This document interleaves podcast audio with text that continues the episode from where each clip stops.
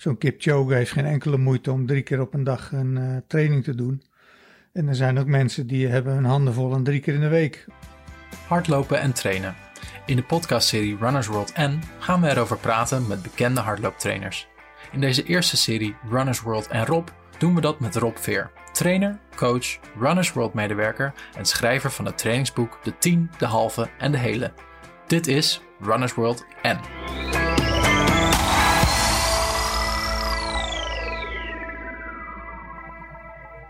Rob, welkom. We gaan het vandaag hebben over training, over alle stappen die je moet zetten om uiteindelijk een stap te zetten in je wedstrijd.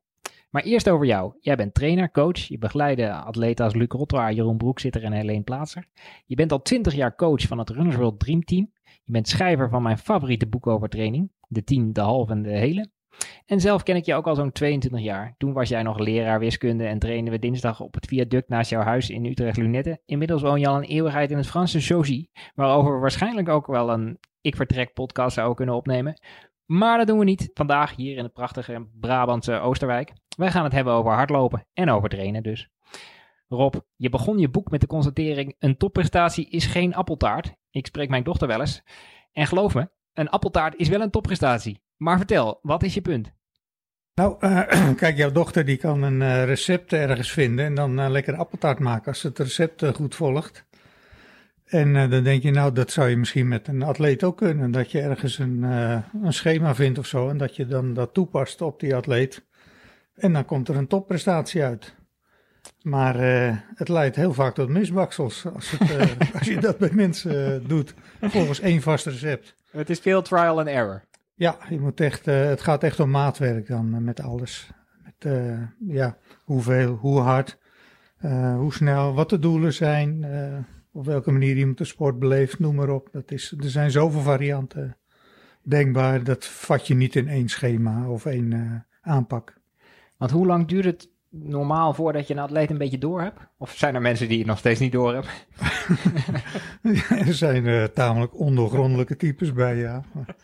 ja, doorhebben. Het is eigenlijk meer een ontwikkeling dat je iemand steeds beter leert kennen. En dat is ook een kwestie van wederzijds vertrouwen. Want het is niet zo dat als iemand zich bij mij aanmeldt, dat hij dan meteen het hele hebben en houden op tafel gooit. Uh, uh, ja, dan kom je al werkende achter. Dan loop je tegen dingen aan en die spring, breng je ter sprake. En soms willen mensen het daarover hebben en soms ook liever niet. Dus dat uh, kan allemaal. Wij gaan het dus hebben over training. En nou heb ik begrepen dat er eigenlijk zeven principes zijn in de trainingsleer. Dus ik dacht, we nemen die zeven in ieder geval even door. Nou, dat is een hele goede kapstok. Dan zijn we al een heel eind. Uh, puntje 1 is overload. Je moet jezelf overbelasten, maar niet elke training. Of wel elke training? Ja, nou ja, je, kijk, je, je moet uh, eigenlijk je, je lichaam aan het werk zetten. En het uh, positieve effect van de training zit hem in het herstel. Dus uh, je moet je eerst zeg maar de boel kapot maken. Dan moet je ruimte geven voor herstel. En je lichaam is dan zo uh, geïnstrueerd dat het dan net iets beter is dan voordat je het kapot maakte. En er is iets in je lichaam die zegt van dat overkomt me geen tweede keer. ik ga dat even verstevigen. En dus zeg maar als je met je training een gat in de dijk slaat dan gaat je lichaam uh, re repareert dat na de training. Uh, wordt het gat weer gedicht. Maar de dijk wordt ook een, stukje verhoogd, zeg maar. Dat krijg je er dan gratis bij. En het is niet zo dat je lichaam na jaren denkt: ja, ik heb het nou door. Iedere keer als ik die dijk dan weer iets dikker maak, dan slaat hij nog een groter gat erin. Ja, je krijgt wel een soortement van gewenning. Op een gegeven moment is, als je elke keer een half uur gaat lopen en je doet dat jaar in jaar uit, dan sla je daarmee geen gat meer in de dijk, zeg maar. Die dijk die is eraan gewend. En dat betekent dat je ook niet de, de, het reparatieteam aan het werk zet daarmee. Dus dan blijf je een beetje hangen op hetzelfde niveau. Je wordt er niet beter van. Dus stel dat ik 20 minuten heel rustig ga lopen en ik ben een ervaren loper, gebeurt er dan eigenlijk helemaal niks in mijn lichaam? Of?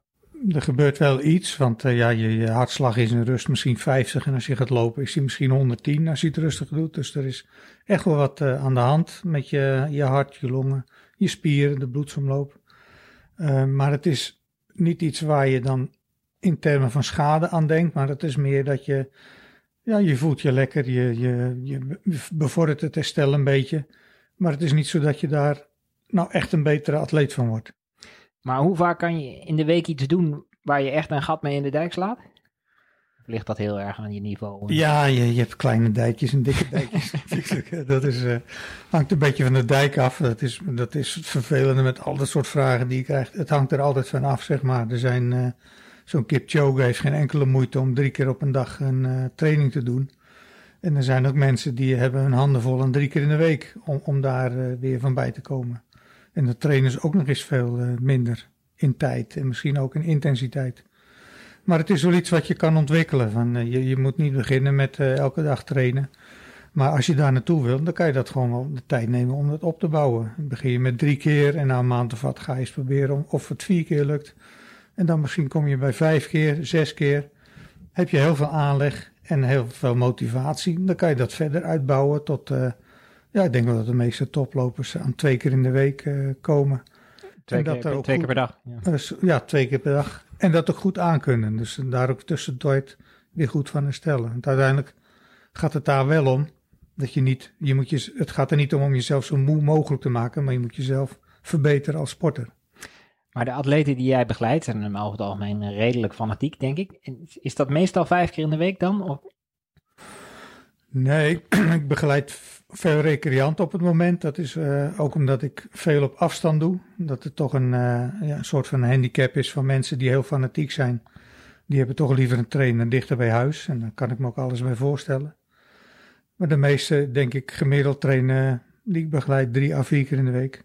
Er zitten fanatiekeren tussen. Die komen wel op uh, meerdere keren per dag. Ook omdat ze krachttraining erbij doen bijvoorbeeld. Triatleten die dan ook nog fietsen en zwemmen erin moeten passen. Maar over het algemeen is het drie, vier keer in de week. En dan uh, is het dat voor heel vaak, is het voor die mensen ook het plafond, zeg maar. Van die willen daar, daar niet meer tijd in stoppen. Maar die willen wel kijken of ze dan met die investering toch nog steeds uh, hun tijd kunnen verbeteren. Bijvoorbeeld op een halve marathon of zo. En met drie, vier keer in de week kun je ook heel ver komen, toch? Dan kun je ook heel veel komen. Maar op een gegeven moment ben je wel, zeg maar, uit, uitge geëxperimenteerd met ja. je als trainersmiddel. Want je kan, niet, je, je kan de trainingen niet oneindig veel langer maken. Je kan de trainingen ook niet oneindig veel sneller maken. Dus er zit op een gegeven moment plafond aan. En je zou dat wel uit kunnen breiden naar uh, meer trainen dan. Maar niet meer door per training nog meer te kunnen doen. Want dan, dan kan het licht, dan uh, moet je zo hard trainen dat diegene niet meer hersteld is voor de training daarna. Ja. Dus dat gaat niet werken. Uh, punt 2 is herhaling. En jij houdt dan altijd de quote aan: When a person trains once, nothing happens. Dat, dat is niet helemaal waar, toch? Als ik vandaag iets heel zwaars doe, dan gebeurt er wel degelijk iets in mijn lichaam. Maar er gebeurt pas echt iets significants als ik het vaker doe. Ja, er gebeurt heel veel uh, in je lichaam na één training. Uh, het schijnt dat je dan ook al echt kan zien dat er veranderingen in je lichaam optreden. In de spier bijvoorbeeld. Maar die veranderingen zijn niet duurzaam. Dus die zijn ook weer vrij snel verdwenen. En het vraagt echt een, uh, een aantal herhalingen. als je bijvoorbeeld één aspect van je, uh, van je hardlopen wil verbeteren, bijvoorbeeld trainingen rondom de anaerobe drempel. Als je die wil verbeteren, dan moet je daar toch wel vier, vijf, zes weken op richten. Met specifieke trainingen om echt een soort duurzaam effect te hebben. Wat blijft als je het dan weer even laat zitten en je weer richt op andere dingen.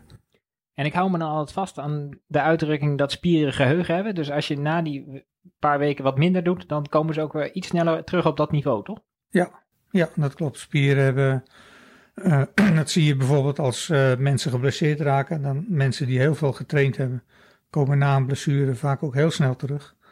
Dan uh, als een beginner een blessure heeft, want dat is vaak een langdurige zaak, omdat die spier, ja, die, die die kan nergens op terugvallen van vroeger, zeg maar. Dus die moet het allemaal weer opnieuw uit gaan vinden. Uh, nummer drie, de verminderde meeropbrengst. Uh, nou, die spreekt denk ik redelijk voor zich. Jij, jij wil maar zeggen, als je vier keer in de week traint en je doet dat heel lang, dan, uh,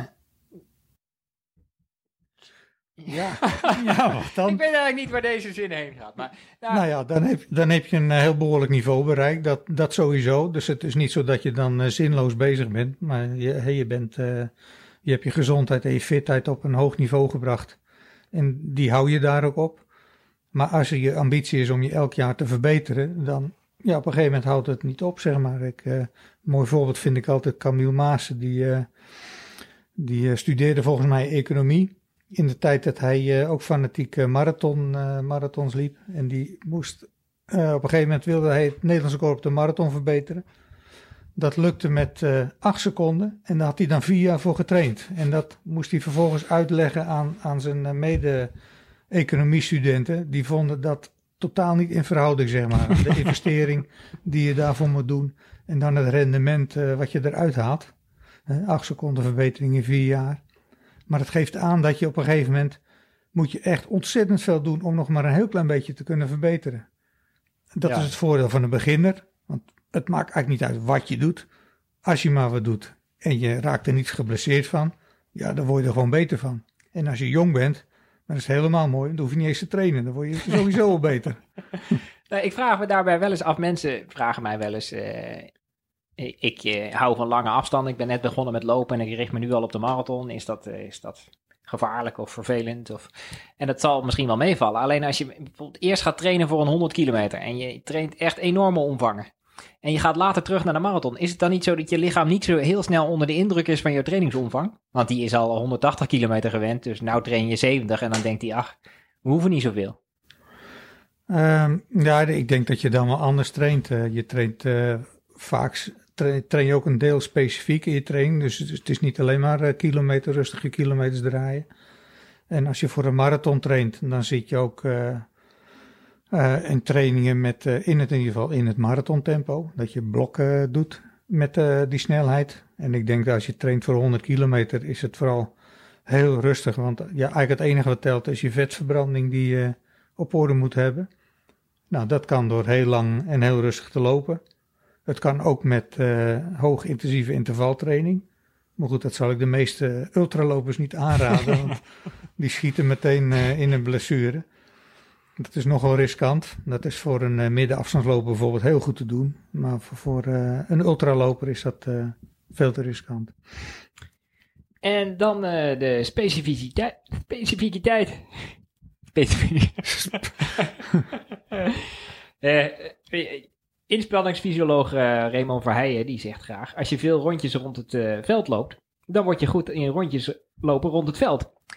Het is, een, het is een voetballer, hè? Uh, maar het valt me wel op, in, de, in het hardlopen doen we eigenlijk heel weinig specifiek op dat tempo. Bijvoorbeeld als 800 meter loper loop je maar zelden 800 meter tempo's. Ja, dat, dat hoef je ook niet zoveel te doen. het blijkt, bijvoorbeeld er is een trainingsaanpak, dat heet polarized trainen. Dan even kort door de bocht, dan ga je eerst 12 weken werk aan een, een grote trainingsomvang, veel rustige kilometers. Dan heb je twee, drie weken waarin je heel specifiek traint. Dus dan doe je echt tempo lopen met, uh, in het geval van de 800 meter doe je bijvoorbeeld twee keer 500 meter in je wedstrijdtempo. Met een kwartierpauze ertussen. Dus dat is vrij extreme training. En dan vraag je, na die 500 meter vraag je af, mijn god, hoe, hoe kom ik ooit nog 300 meter verder in een wedstrijd? Maar daarna volgt nog een periode waarin je uh, tapert en dan ga je rust pakken. En dan zeg maar die extra 300 meter hou je vol, omdat je lichaam uitgerust dan is bij de wedstrijd, wat die, wat die niet is in die periode waarin je zwaar traint. Dus je doet dat wel, maar de, je moet goed kijken, bijvoorbeeld 800 meter. Ook voor de 800 meter is de basis een, een behoorlijke trainingsomvang. Je, je kan niet alleen maar, als je elke dag twee keer die 500 meter doet met een kwartier pauze, dan zal je merken dat je na een jaar niet veel verbetert. Terwijl als je een jaar verdeeld in periodes en je gaat er in ieder geval een periode in stoppen waarin je heel veel rustige kilometers doet. En heel gevarieerd traint met borsttraining en alles erbij. Dat dan die 800 meter uiteindelijk veel meer verbetert. Dus nou, uh, je kijkt me aan en ik denk, nou, nu komt er nog wat. Maar ik was ja. nou, uh, maar ja, het valt me dus wel op dat je niet zo heel specifiek traint eigenlijk in het hardlopen. Veel minder specifiek dan, ik denk dat mensen van buiten denken, als 800 meter lopen zou je toch wel vaak 800 meter lopen. Wat wij zelden doen. Of heel vaak tempo lopen van de 800. En dat doe je ook niet zo heel vaak. Dat ja, dat, nou denk ik wel dat je 200 doet of zo. Dus ja. Die zijn dan zeg maar specifiek qua snelheid, maar niet qua inspanning. Omdat je, ja, die 800 meter ga je natuurlijk vreselijk in de verzuring op het laatst. Uh, maar dan moet je ook weer herstellen daarna. Kijk, en als je dat in een training doet, van die training moet je ook weer herstellen. Dus je kan niet zo heel veel trainen als je heel specifiek traint. Nee, ik snap ook dat je geen 800 meter in 800 meter tempo kan lopen. want dan heb je al een wedstrijd. Ja, als je een beetje met hagel schiet, als je dat elke week een keer doet, Ja. dan train je heel specifiek en er zit vast een keer een snelle bij. Dan eh, het, eh, het schema zit vol met lastige woorden, maar ik ga het gewoon proberen. Individualiteit. Nou, die ging best wel goed. Dat is denk ik het allerlastig voor een trainer. Ja, daar begon ik ook een beetje mee. Hè? Dat je met eh, het recept voor die appeltaart. Van, je kan niet voor iedereen met dezelfde appeltaart aankomen. Ehm, en dat is iets wat in de loop van de tijd. ja, dat heb ik wel meer ontwikkeld, zeg maar. In het begin dacht ik meer in, in, in soorten lopers of type lopers. Dat je, ja, de, de een was eh, meer voor de middenafstand, de ene was meer voor de lange afstand. En dat ik ze toch min of meer hetzelfde programma liet doen. Maar eigenlijk doe ik dat nu helemaal niet meer. Dat ik gewoon echt heel erg kijk naar de persoon, naar eh, de doelen, naar de tijd eh, die iemand erin wil stoppen. de omstandigheden die iemand tot zijn beschikking heeft. Ehm, dat is voor mij ook wat makkelijker, omdat ik, ik heb niet meer een groep atleten waar ik mee werk. Dat was bij een club met 20, 25 atleten in een groep. Ben je toch altijd wel min of meer gedwongen om daar een soort eh, ja, grootste gemene deler in te doen. Want anders eh, komen ze, ze komen toch ook naar de club om eh, het goed met elkaar te hebben en met, elkaar te sparren. Ja. Zeg maar. Het zou zonde zijn als je allemaal twee seconden uit elkaar liet lopen. Ja, dan heb je een soort eh, kikkers, kikkers die allemaal de kruiwagen uitschopt. Zeg maar, en die probeerden dan tijdens zo'n clubtraining toch wel een beetje erin te houden in de kruiwagen.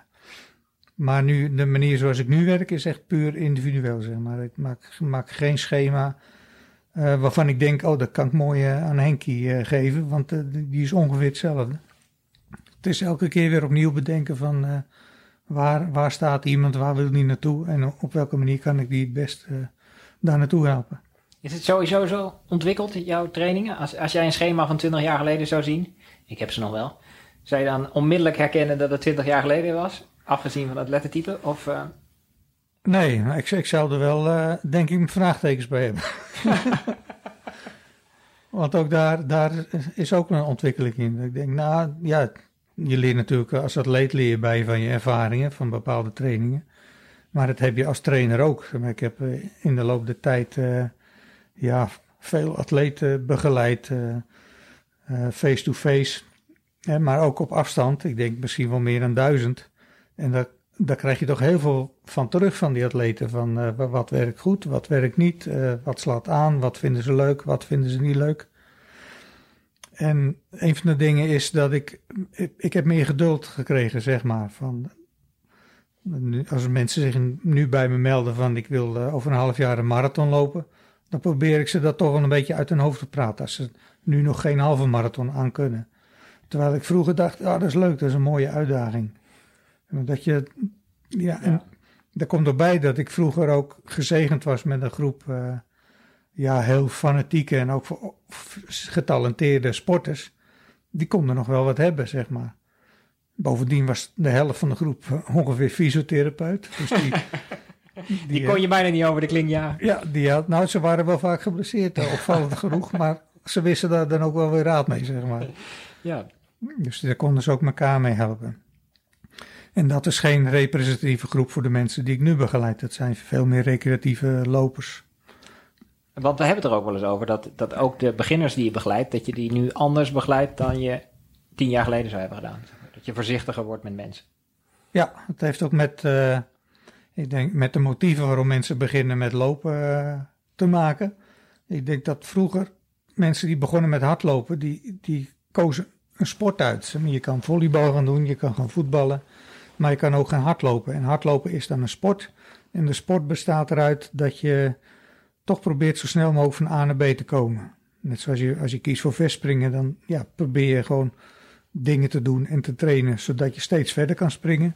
En je kiest voor hardlopen omdat je een bepaalde afstand steeds sneller af wil. Maar tegenwoordig kiezen heel veel mensen voor hardlopen vanwege hun gezondheid of om af te vallen. Of voor de gezelligheid, of dat ze een keer eh, zo'n eh, loopevenement als de Marathon van Berlijn mee willen maken. Zeg maar, dan heb je het helemaal niet meer over de tijd waarin dat dan zou moeten, maar gewoon voor de sfeer en de beleving. En dan staat ook niet meer eh, voorop van hoe krijg ik iemand zover dat hij echt alles uit zijn lichaam probeert te persen. wat erin zit. Maar het gaat veel meer hoe krijg je iemand uh, ja, in zodanige conditie en zonder blessures dat die, die inspanning goed aan kan. Dat het lichaam dat goed kan hebben, zeg maar, en er goed doorheen komt. En dat is heel anders dan uh, uh, dat je uiteindelijk gaat proberen iemands grenzen op te zoeken en op te rekken. Ja, dat kan ik me voorstellen. Ik, ik, herinner me uit de schema's die ik vroeger van je kreeg, best wel vaak uh, de klassieker 90, 90 minuten duurloop. Doe je die nog wel eens? Of? Heel veel, ja. Nou, zelf niet. maar, maar, dat is een van die Ik droom er wel eens van als ik zwaar getafeld heb. zou Wim Zonneveld zeggen. Anderhalf uur hardlopen.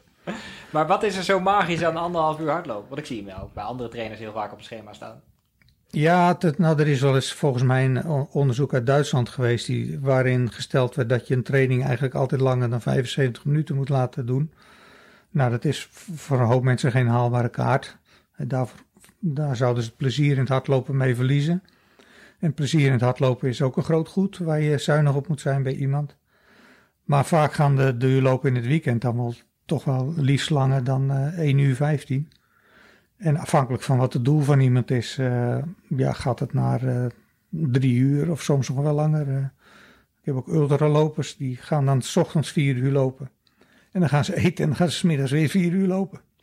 En dan klagen ze nog van, mag ik dan zondag ook nog wat doen? dus ik, nee, doe dan maar zondag maar niks. Want dat is het idee achter die 75 minuten?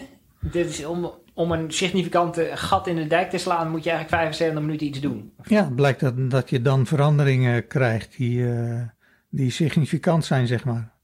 Dat je echt, als, als je, jij gaat bijvoorbeeld 20 minuten heel rustig lopen, dat dat zo weinig met je lichaam doet dat je er eigenlijk niet beter van wordt. Nou, zij leggen die lat dan eigenlijk wat hoger. En zij zeggen dat je eigenlijk voorbij de 75 minuten moet gaan. Wil je een inspanning leveren die echt zo dan de dijk zet. Ja, en ik denk in dat verband vaak ook als je leest dat je binnen 20 minuten na de inspanning iets moet drinken of iets moet eten. Wat zou mijn lichaam precies nog als inspanning zien? Stel dat ik na een baantraining fiets die een half uur verderop ligt. Eh, dan doe ik die baantraining, dan klets ik daarna nog even. En in mijn geval klets ik dan best lang, want ik ben niet kort van stof. Eh, en dan fiets ik weer naar huis een half uur. Ziet mijn lichaam dat het eind van het fietsen dan als, als de inspanning? Of ziet hij alleen het hoofdprogramma als de inspanning? Ik denk, uh, het hangt er vanaf wat jouw lichaam gewend is. Als je dat altijd doet en je fietst rustig uh, van en naar de training, dan denk ik niet dat je van dat stukje fietsen nog heel veel beter wordt. waarschijnlijk herstel je wel wat sneller na een training, dus dat, dat is wel goed dat je dat erin zou houden. Maar ik denk niet dat, dat je lichaam pas echt op gang komt als jij eh, de spijks aantrekt en je 500 gaat doen voor die 800 meter. Ja, dus eigenlijk moet ik al drinken tijdens het fiets. je moet, je moet sowieso goed, uh, goed doorvoed en uh, met vochten voorzien aan de start van je training verschijnen. Dat is sowieso aan te bevelen. Ik, ik maak een mentale notitie. uh, en we hadden het net even over die 90 minuten duurloop als een van de klassiekers. Is er nog iets wat in al jouw schema's terugkomt? Um, nou, wat ik steeds meer ben gaan doen is uh, tempowisselingen. Dus niet zo vaak meer een duurloop in één uh, vast tempo. Dus heel vaak dat je na een kwartiertje, bijvoorbeeld elk kwartier, even een minuutje moet aanzetten. Of dat je na een duurloop nog vijf versnellingen moet doen. Om nog even de, de naverbrander zeg maar uh, aan te zetten. En een beetje een soort sprankelend gevoel over te houden aan zo'n lange, langzame duurloop. dat deed ik vroeger niet. Dus dat, ja, dat is een verschil. Ik weet niet of daar eh, de wereld heel erg door verandert. Maar... Nou ja, vanaf de maan bekeken is dat natuurlijk altijd maar relatief. Maar, uh, want het idee daarachter is dat je minder roest in de pijpen opbouwt, als het ware? Ja, het, het is sowieso uh, leuk om te variëren, denk ik. Ik denk dat het effectiever is om te variëren in je trainingen. Uh, daarom ben ik bijvoorbeeld ook groot voorstander van uh, crossen.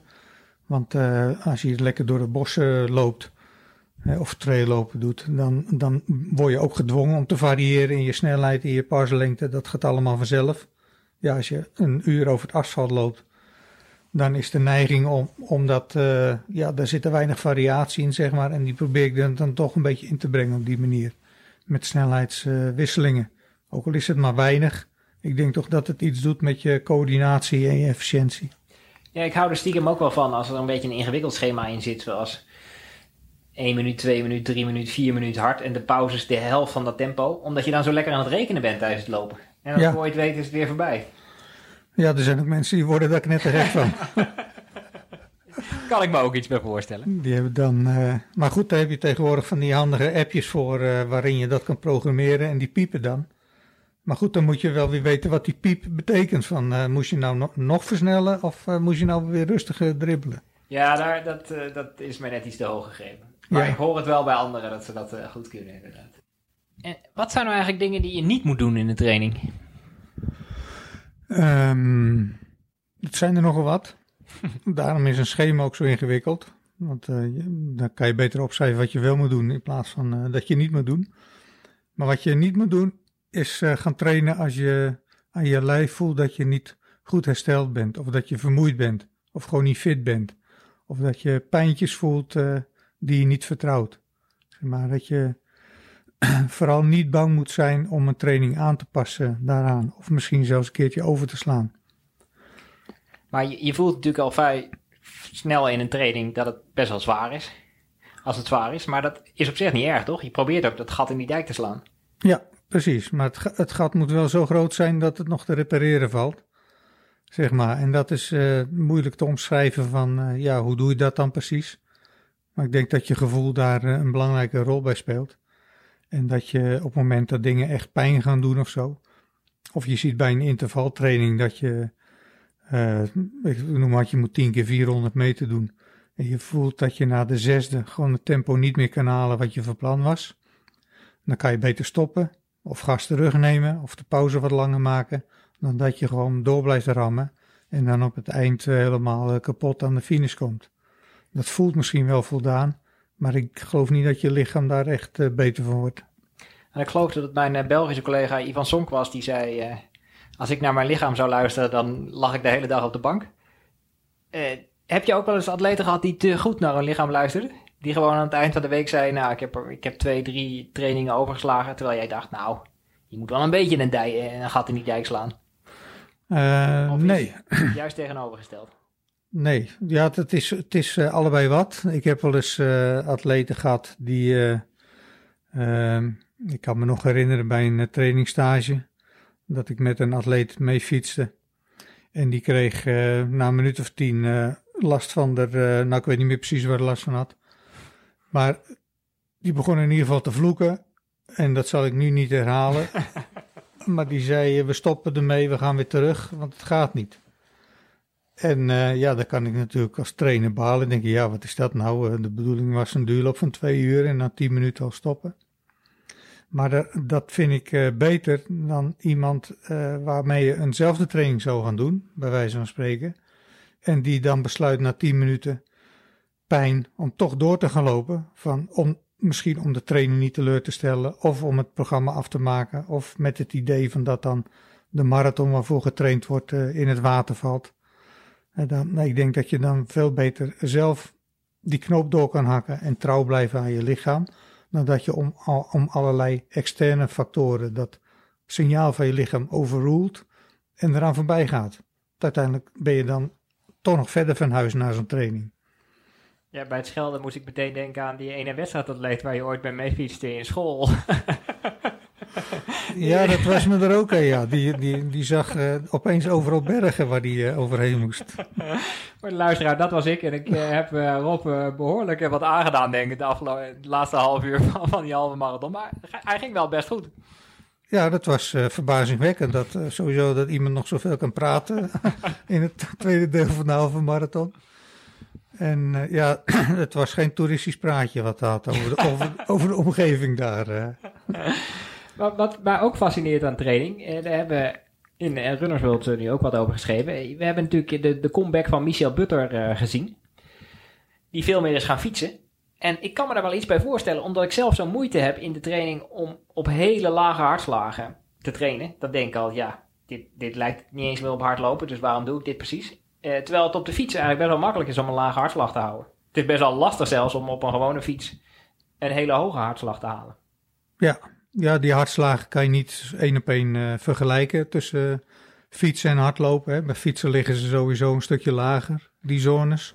Ja, maar ik bedoel, eh, als je als trainer zegt het is goed om ook een paar uur te maken onder de 120 hartslagen. Dat doe ik natuurlijk zelden, want zo gauw ik begin te lopen zit ik al wel op 130 of zo.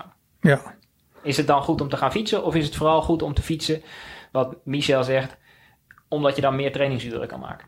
Ja, ik denk vooral dat laatste, trainingstijd. Trainingstijd is echt een hele belangrijke factor. eh. en daar moet je natuurlijk wel- een deel van eh, met enige intensiteit doen. Maar het gaat eh, vaak te snel. Mensen zijn heel vaak te bang. je begon het praatje met wat doen mensen fout. Nou, dat is fout twee, dan trainen te hard, bijna altijd te hard.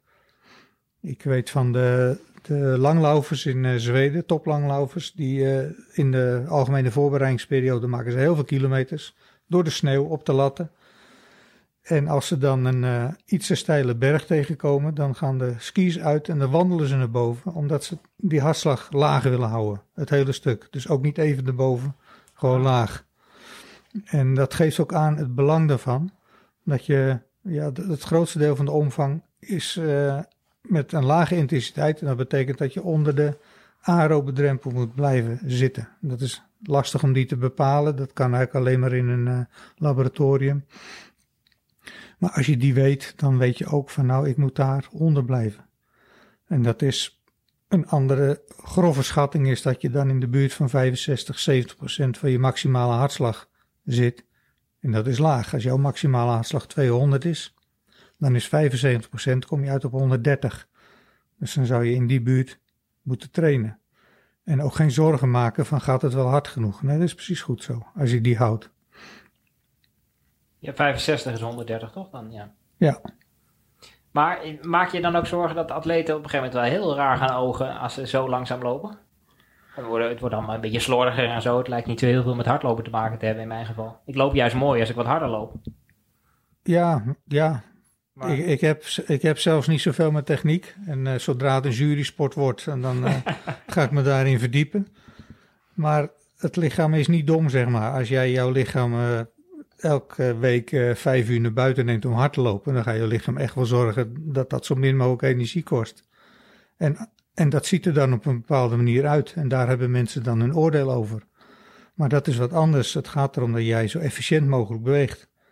En niet dat je zo mooi mogelijk beweegt. Want heel vaak staat dat efficiënt bewegen in de weg. Dan moet je je knieën meer op gaan tillen bijvoorbeeld. Of je moet op je voorvoeten gaan lopen. Of je moet je pasfrequentie verhogen.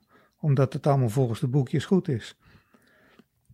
Maar goed, dat moet allemaal blijken of jij daar ook echt efficiënter lopen van wordt. Van al die aanpassingen. En ik denk van niet. Zeg maar la- laat je lichaam die puzzel leggen. Laat veel puzzelen. Laat je lichaam veel lopen. En dan vindt hij wel de manier waarop dat het beste gaat. Ja, over techniek gaan we het de volgende aflevering nog hebben. Maar ik, ik denk bij techniek ook wel vaak. Ik vind techniek belangrijker dan jij volgens mij. Maar dat je, je lichaam heeft ook een puzzel te maken met zichzelf. Bijvoorbeeld mijn ene rib steekt een beetje uit. Dus mijn arm aan de andere kant die draait altijd iets verder door. Waarschijnlijk om dat te compenseren. Zo is hij toch ook met zijn eigen breken bezig, toch? Ja, maar jou- jouw lichaam, je zegt het al, jouw lichaam heeft het opgelost. Van die rib heeft hij opgelost door die, iets met die andere arm te doen. Dat Ja. heb je niet bedacht. Nee. Nee, Precies. maar als iemand me ziet lopen, zou die wel denken: wat doet die gek met zijn arm? Maar dat heeft waarschijnlijk een reden. Dat, dat, dat die gek is of dat die arm raar beweegt. allebei, allebei. Eh, en Ja, dat is, ik denk, het wordt lastig als je eh, het af laat hangen van wat mensen van je denken. Als je ziet, van, dan denk dan, eh, ja, hoe moet je dan lopen? Maar kijk, moet je dan lopen als uh, Mo Farah? is prima hoor, maar dan moet je wel eerst 65 kilogram worden. En dan moet je gewoon fluitend 20 kilometer per uur kunnen lopen. Eh, en 200 kilometer in de week trainen. En ik weet zeker dat je dan ongeveer net zo gaat lopen als Mo Farah. Dat gaat vanzelf. Als je, dat kan je niet oefenen. Je kan, je kan niet Mo Farah nadoen als hij 10 kilometer per uur loopt met 25 kilogram overgewicht. Wat jouw Moet je niet is, doen. Zo gauw hij met mij mee gaat lopen, dan gaat hij ook meer lopen zoals ik. Toch? Omdat hij Ja, dan ook als, als, als Mo Farah 10 kilometer per uur loopt, dan ziet het er echt heel anders uit dan wat je ziet eh, als hij op tv als zo'n wedstrijd loopt. Zijn er nog meer dingen die je echt niet moet doen? Of dingen die jij vroeger wel hebt aangeraden, waar je nu denkt, poeh. Nou, ik, zou ook iets meer eh, ruimte proberen te maken voor herstel en daar het belang op uh, vestigen. Dus niet alleen na de training, tussen de trainingen door, maar ook in, de, in een jaarplanning bijvoorbeeld. dus dat je na een aantal trainingsweken toch even een poosje even iets rustiger aan doet. Want ik was zelf als trainer ook bang dat je dan zeg maar, die atleet tekort doet en het, het niet helemaal eruit kan halen wat erin zit. En dat je ja, dat uh, soort idee van dat je van een uur lopen altijd beter wordt dan van een half uur lopen. Dus ja, ga maar een uur lopen. Dat het toch beter is om af en toe gewoon een half uur te lopen. En, en hoe vaak in een jaar moet je dan eigenlijk eens een week niks doen? Nou, het is niet per se niks, want je kan, uh, ik raad wel aan om actief te blijven, om je, om je conditie toch een beetje op peil te houden. En ook uh, mentaal uh, kan je het iemand vaak niet aandoen om, om langere tijd helemaal niet te sporten. Dan, ja, ik zou er zelf gek voor worden, of in ieder geval ja. En ik denk veel mensen in mijn omgeving ook. Maar toch wel met enige regelmaat. Je hebt vaak een periodisering van dat je drie weken op, één week afgaat. Dus drie weken stevig traint en dan één week wat rustiger. Maar je kan ook best in een jaar een week of drie uittrekken om het even heel erg rustig te doen. Dat je wel traint, misschien ook wel zo vaak als je gewend bent te doen, maar dan uh, niet meer dan een half uurtje per training doet. Rustig lopen, een paar versnellingjes misschien erbij, voor het gevoel. En dan de training weer oppakt. En zou je dan aan de andere kant andere trainingen dan ook weer zwaarder maken? Of zou je gewoon het hele schema wat lichter maken dan je vroeger had gedaan? Um, dat is inderdaad wel het geval dat ik eigenlijk nu wel meer het belang inziet van af en toe heel hard. Zeg maar, dat je af en toe tot een gaatje gaan. Ik, ik noemde eerder al uh, die methode van polarize trainen. Dat je in de aanloop uh, vrij rustig traint, maar dat je op een gegeven moment een periode krijgt waarin je hard traint. Daar zouden dan ook echt harde trainingen in moeten. Voordat je uh, het gaat afbouwen naar de wedstrijd toe. Je ziet het bijvoorbeeld in wielrennen, dat voor de grote rondes zie je al die mensen die aan de, de, de Giro bijvoorbeeld meedoen, zie je twee weken ervoor in een kleinere etappenwedstrijd uh, dat soort dingen doen. Dan moeten ze even die wedstrijdprikkel hebben. Dan moeten ze er even een tijdje hard tegenaan. Zonder zichzelf uh, zo uit te putten als ze in de Giro of in de Tour doen. Maar dat is wel de manier om ze in vorm te krijgen. En ik denk wel dat het nodig is om, da om daarbij flink diep te gaan. Dus je bijvoorbeeld vier keer duizend meter doet dan mag die laatste best tot het gaatje. Maar dan hoef je niet op de klok te kijken van het moet zo hard, maar gewoon zo hard als je kan. Ja, want in wielrennen zie je in, in trainingsleer zie je juist een beweging naar het kortere werk. Hè, door al die veldrijders zoals Van der Poel en... Uh, die het nu zo goed doen, uh, dat, ze, dat ze liever een uur lang echt kwalitatief gaan knallen dan, uh, dan vijf uur op de fiets zitten. Nou, doet Van der Poel het allebei wel, denk ik. Maar, ja. maar zie je die lijnen ook in, in hardlopen? Nou, hardlopen is toch wel iets anders, omdat je met hardlopen altijd een enorme belasting op je spieren en je pezen en je banden en je gewrichten hebt. In vergelijking tot de fietsen. En fietsen is eigenlijk uh, vooral een energieprobleem. Plus misschien dat je last van je knie of je rug of zadelpijn kan hebben, maar dat speelt. Maar een energieprobleem als je moet zoveel proberen binnen te krijgen om. Ja, daar is de energie zeg maar de beperkende factor. Ja. Vaak in de dingen die je doet. En bij hardlopen is, is je fysiek vaak de beperkende factor. Van je zou misschien nog wel harder kunnen, maar dan, uh, ja, dan verkrampen je spieren of, of je krijgt last van je Achillespezen. Die worden overbelast. Dat, dat, je moet toch bij, met hardlopen toch wel een stuk behoedzamer zijn dan met fietsen. Ja, ik vind het lastig ook. Ik krijg helemaal niet zo vaak last op de baan. Maar ik merk twee dagen later wel dat ik redelijk diep ben gegaan. Dus was het maar zo dat je echt last kreeg, dan, dan was er een natuurlijke rem. Maar je moet dan toch ergens in je hoofd denken, oké, nu, nu is het best wel veel. Ja, maar goed, als jij daar, als je dat na twee dagen voelt en je bent dan voor de volgende training weer hersteld, dan was het goede last, zeg maar. Ja. Dan hoorde dat erbij. ja, vermoeidheid hoort bij de training. Je, je kan niet trainen zonder dat je vermoeid wordt, want dan doe je te weinig. Ja, dat is waar. Nee, maar je krijgt gewoon spierpijn. En ik weet nooit zo goed wat goede spierpijn is en wat slechte spierpijn is. Uh, het is vaak altijd vervelende spierpijn. maar het, het, geeft misschien ook wel aan dat je iets gedaan hebt waar je nog niet aan gewend bent. En dan kan je kijken van wat was dat dan? Waar heb ik nu de spierpijn van? Ja, nou de eerste keer Spice bijvoorbeeld krijg je altijd spierpijn van. Wat ja, de kuiten, ja. Dat uh, gevoel kan ik nog helemaal terughalen. Ook al is het heel lang geleden. Nou, eh, daarmee zijn we aan het einde gekomen van deze aflevering volgens mij. Eh, volgende week gaan we het hebben over kracht, techniek en blessures. Drie van jouw favoriete onderdelen. En dan eh, zie ik jou dan. Nou, gezellig.